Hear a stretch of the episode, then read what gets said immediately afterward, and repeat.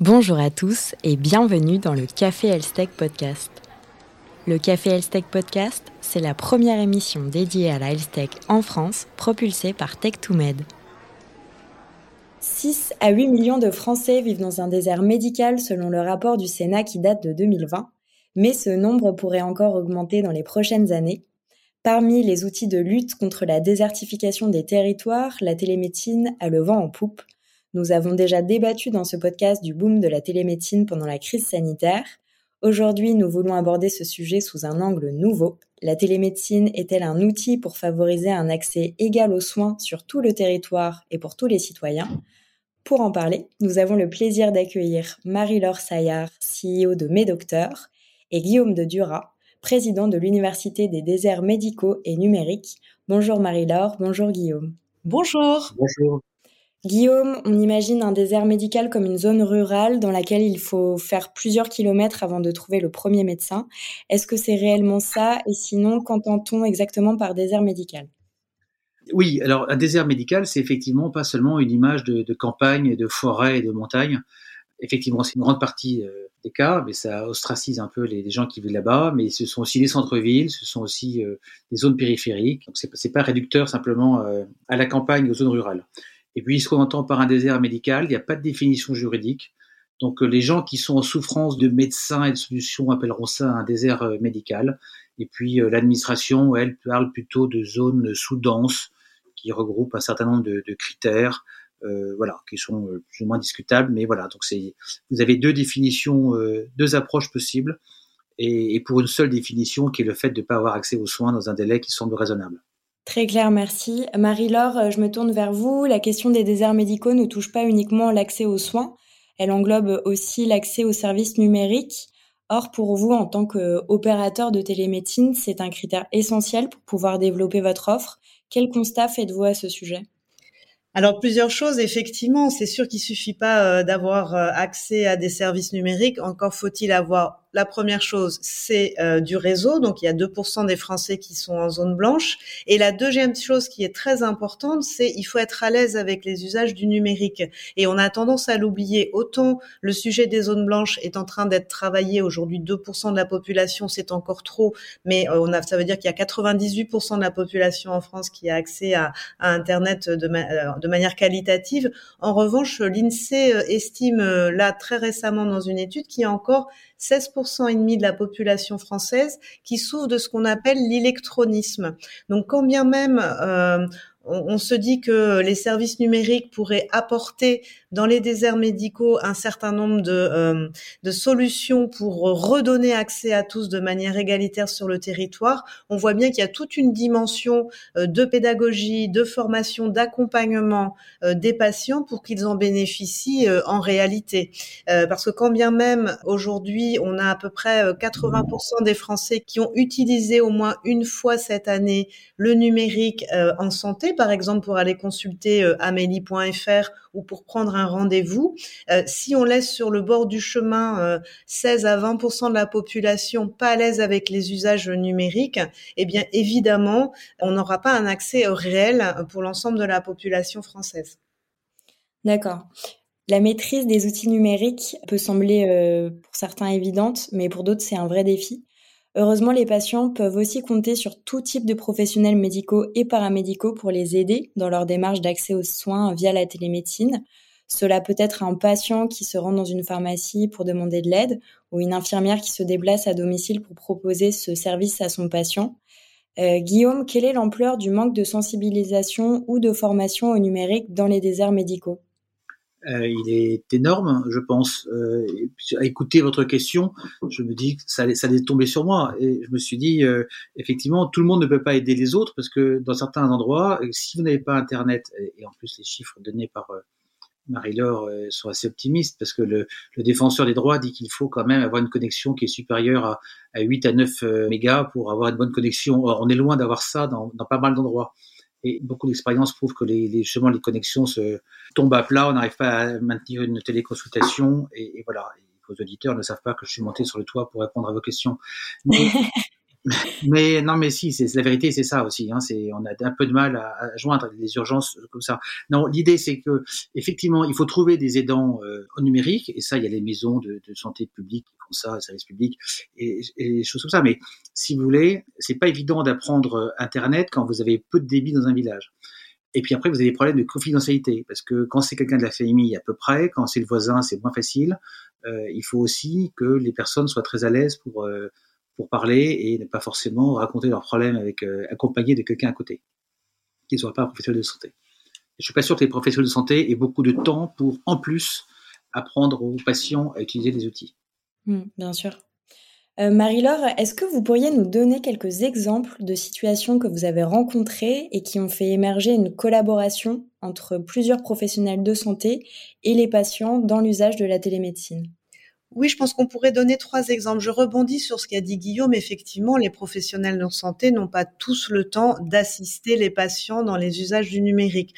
Pour autant, euh, il y a des parcours dans lesquels ça fonctionne pas mal, euh, de, retour d'expérience. Hein. Chez mes docteurs, on, pratique un parcours notamment euh, dans le maintien à domicile des personnes dépendantes. Donc le parcours, il est assez simple, c'est que tous les jours, les aides-soignantes passent voir les patients, et donc tous les jours, de toute façon, elles ont un temps d'accompagnement du patient. Et donc on s'est dit, ça pourrait être intéressant de mettre en place de la téléconsultation assistée euh, de ces patients-là, assistée de leur aide-soignante vers euh, soit le médecin euh, traitant, soit un infirmier coordinateur euh, au sein du SIAD. Et donc ça, ce sont des parcours sur lesquels les aides-soignants euh, sont plutôt euh, très heureux d'ajouter une corde à leur arc, on va dire, et d'ajouter une dimension nouvelle d'accompagnement des patients. Et ça permet d'organiser beaucoup mieux les tournées et d'organiser beaucoup mieux le temps médical. Donc sur ce parcours-là, nous, en tout cas, nos retours d'expérience, c'est que ça fonctionne bien.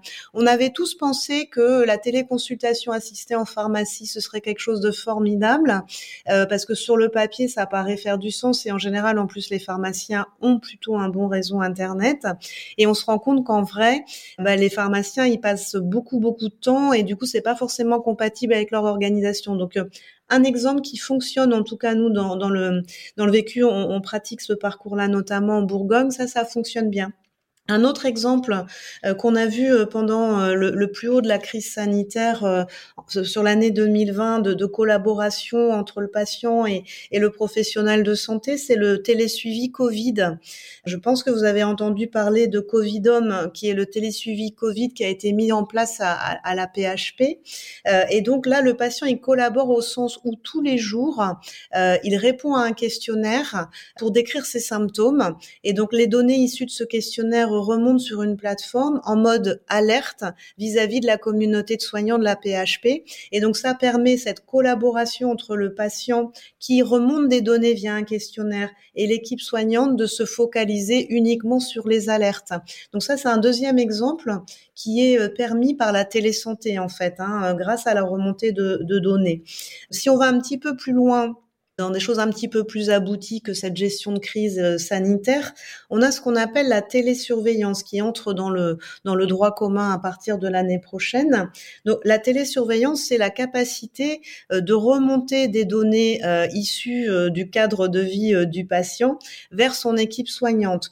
Donc là, on voit bien aussi dans cette collaboration là tous les bénéfices que ça va avoir pour le suivi des malades chroniques notamment, puisque du coup, le patient collabore à la en charge de sa, de sa santé et remonte des données soit via des objets connectés, soit via des questionnaires euh, et permet du coup à l'équipe soignante d'avoir les alertes si euh, il y a des constantes qui qui fonctionnent pas comme il faut, qui n'évoluent pas dans le bon sens. Donc euh, je crois qu'en termes de, de, collaboration, il y a vraiment la collaboration avec le lien en présentiel qui euh, peut être nourri aussi d'une consultation à distance avec un autre professionnel de santé et puis aussi une collaboration entre le patient et son équipe soignante même à distance, grâce justement à la remontée, à la structuration de, données, ce qui permet notamment, si vous n'aviez pas prévu de voir votre spécialiste avant six mois, et ça fait une perte de chance si entre deux, pendant cette période des six mois, le médecin n'a pas eu d'alerte, là, ça vous permet d'avoir un échange régulier avec votre équipe soignante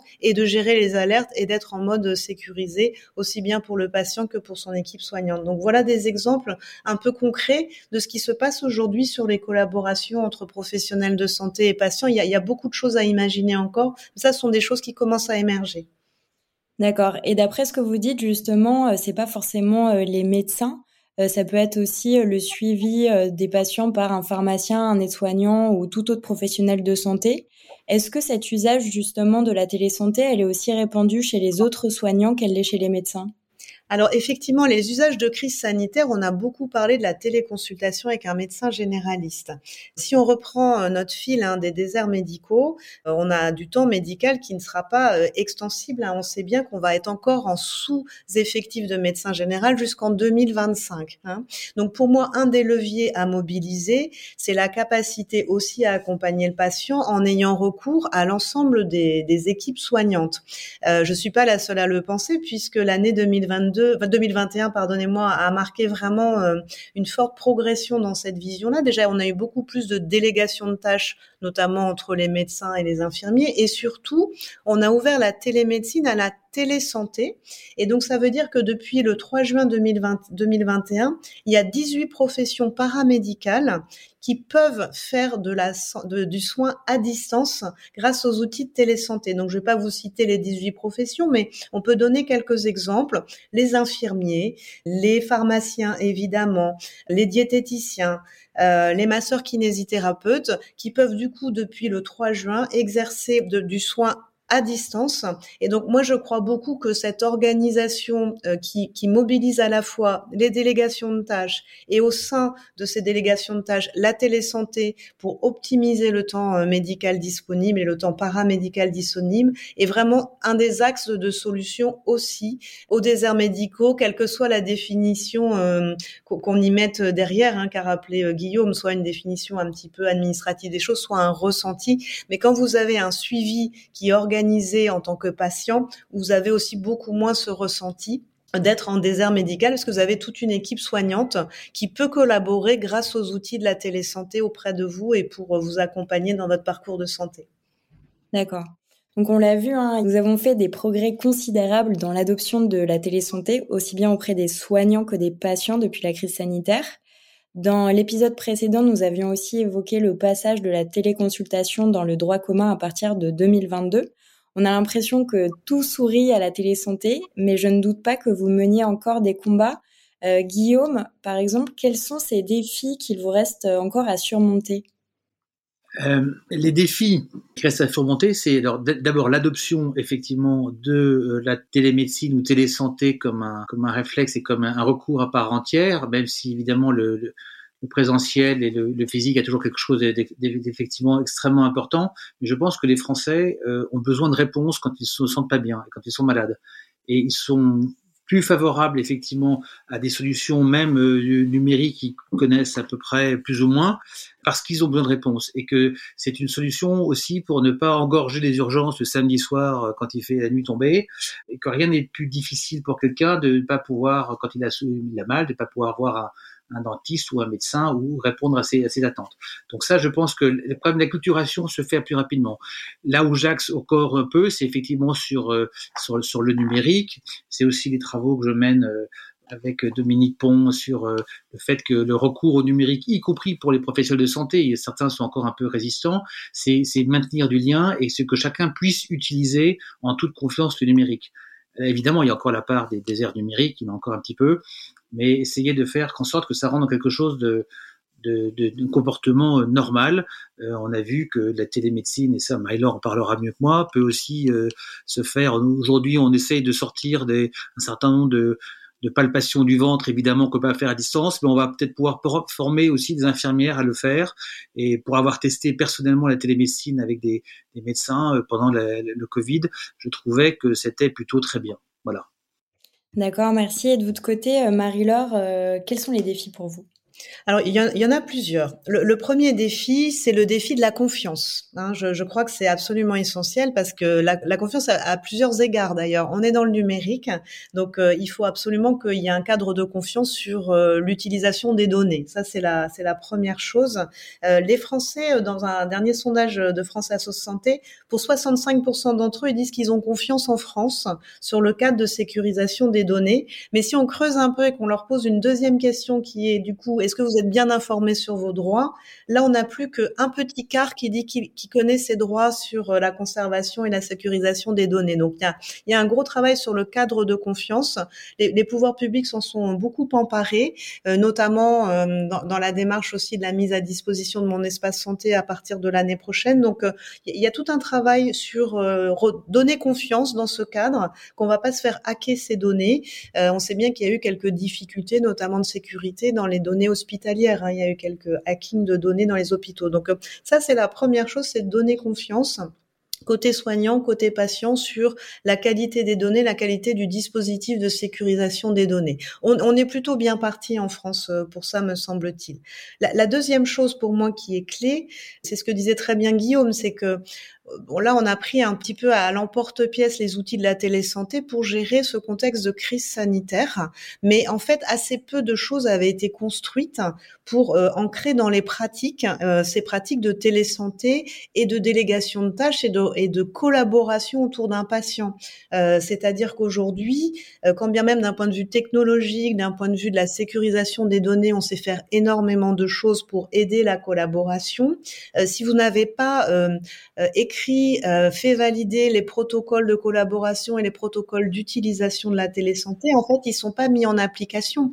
Et ça, ça n'a pas été fait parce que déjà d'une part, dans les formations initiales euh, des professionnels de santé, des paramédicaux, eh bien la télésanté euh, n'avait pas du tout de place en formation initiale, et que par ailleurs, euh, sur la formation continue et l'évolution des pratiques, on est au tout début des choses, et donc on ne pourra pas aller plus rapidement dans le déploiement des usages de la télésanté tant que les, professionnels de santé n'auront pas eux-mêmes écrit euh, les bonnes pratiques d'utilisation. Et, et, Dieu sait que les parcours sont presque infinis en fait. Hein. Donc euh, pour moi, ça c'est le deuxième le deuxième sujet de fond euh, qui est nécessaire à, à, à travailler euh, d'arrache-pied et en collaboration pour déployer euh, vraiment la télésanté.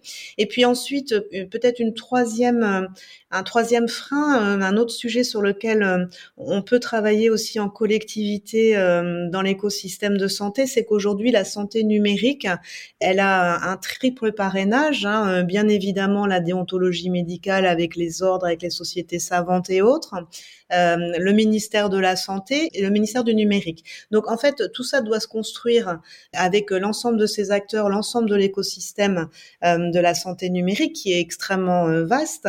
Et donc quand bien même la dimension numérique a accéléré très fort avec les travaux euh, Ma Santé 2022 et l'Agence nationale de, santé, tous les sujets n'ont pas été à la même vitesse par manque parfois de coordination entre les différents décideurs de cet écosystème. Donc voilà, si on pouvait avoir une gouvernance de ces sujets-là, où on partage davantage les priorités entre la déontologie, euh, la sécurité euh, technologique, euh, les bonnes pratiques organisationnelles, et ben là on irait encore plus vite pour déployer la télésanté, puisque parfois on a vraiment des difficultés à, trouver le bon chemin pour mettre tout le monde autour de la table sur les mêmes sujets au même moment.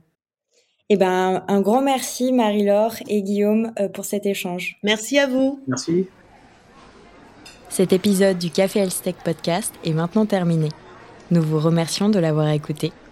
Abonnez-vous dès maintenant à votre plateforme d'écoute préférée pour écouter les prochains épisodes. À très bientôt!